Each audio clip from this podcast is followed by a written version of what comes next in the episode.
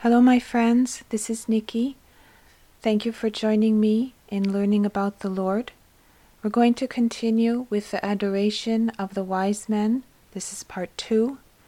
If you've listened to part one, you'll be ready for part two because here Jesus will be speaking to us directly. Our readings are coming from the Poem of the Man God by Maria Valtorta, Volume 1. Jesus says, And now what shall I tell you, O souls who feel your faith is dying? Those wise men from the East had nothing to assure them of the truth, nothing supernatural. All they had was an astronomic calculation and their own considerations made perfect by a strictly honest life. And yet they had faith faith in everything, faith in science, and faith in their own conscience, in God's goodness.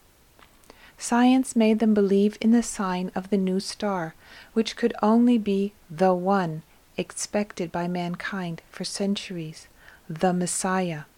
Because of their consciences, they had faith in the voices of their consciences, which heard heavenly voices saying to them, That is the star announcing the advent of the Messiah. Because of God's goodness, they believed that God would not deceive them and since their intention was honest, he would help them in every way to reach their aim. And they were successful. Among so many people fond of studying signs, they were the only ones who understood that sign, because only their souls were anxious to know the words of God for an honest purpose, the main care of which was to praise and honor God immediately. They did not seek any personal advantage. On the contrary, they had to face hardships and meet expenses, but they do not ask for any human reward.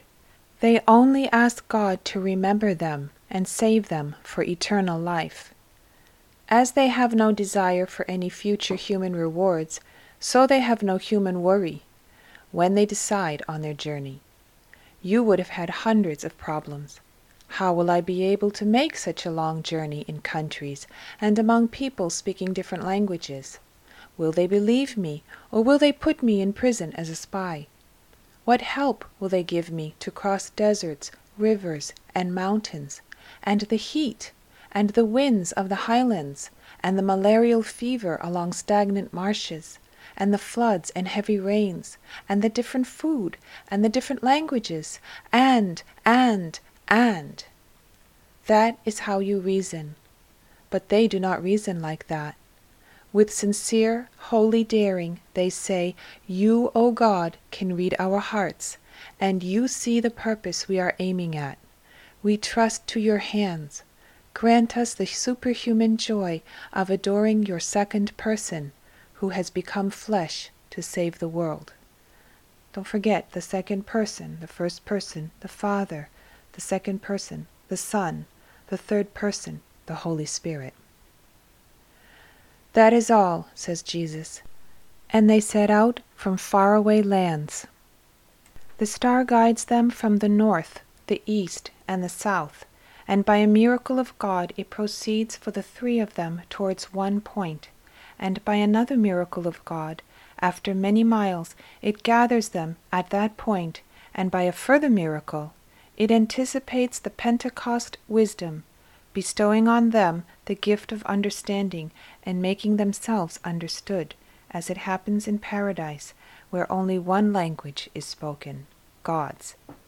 They are dismayed only for one moment, when the star disappears, and since they are humble, because they are really great, they do not think it is due to the wickedness of other people as the corrupted people of Jerusalem did not deserve to see the star of God. But they think they had failed to deserve God themselves, and they examine themselves with trepidation and contrition, ready to beg forgiveness. But their consciences reassure them. Their souls were accustomed to meditation, and each of them had a most sensitive conscience, refined by constant attention and by sharp introspection, which made their interior a mirror on which even the slightest faults of daily actions are reflected. Their conscience has become their teacher, a voice that warns and cries not at the least error, but at the least inclination towards errors, at everything human, at the satisfaction of one's ego. Consequently, when they place themselves before that teacher and that severe, clean mirror, they know that it will not lie. It reassures them and gives them heart. Oh, how sweet it is to feel that there is nothing against God in us, to feel that He is kindly looking at the soul of His faithful Son and blesses him. Faith, trust, hope, strength, and patience are increased by such a feeling. The storm is raging just now, but it will pass, because God loves me and He knows that I love Him, and He will not fail to help me again. That is how those speak who enjoy the peace that comes from an upright conscience. That is the queen of every action of theirs. I said that they were humble because they were really great. What happens instead in your lives? There a man is never humble, not because he is great, but because he is more domineering and makes himself mighty by means of his arrogance and because of your silly idolatry.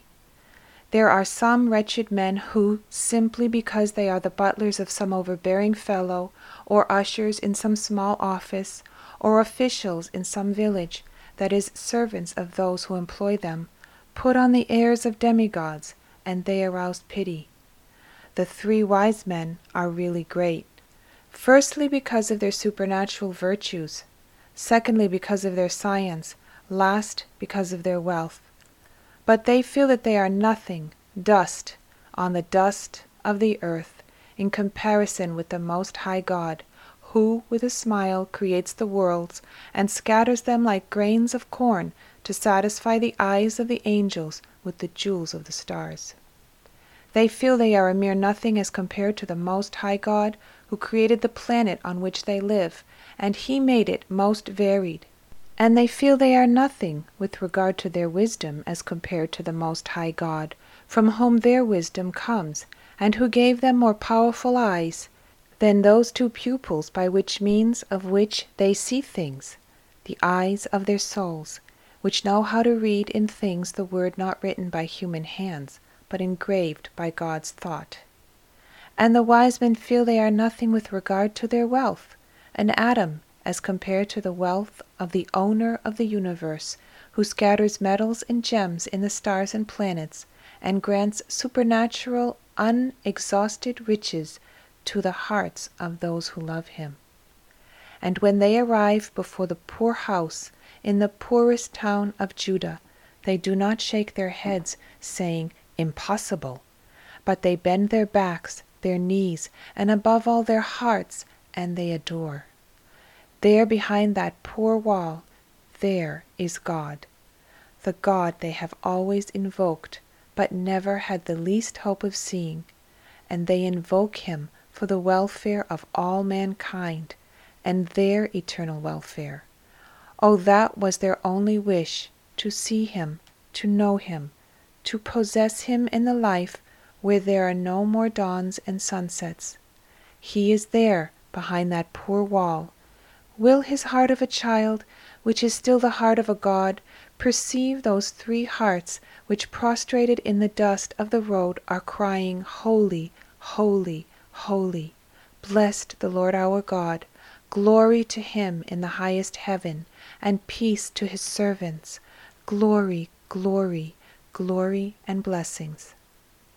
They are wondering with loving tremor, and during the whole night and the following morning they prepare with the most ardent prayer their souls for the communion with the child God. They do not go to that altar which is the virginal lap holding the divine host, with their souls full of human worries, as you do. They forget to eat and to sleep, and if they wear the most beautiful robes, it is not for human ostentation, but to honor the King of kings.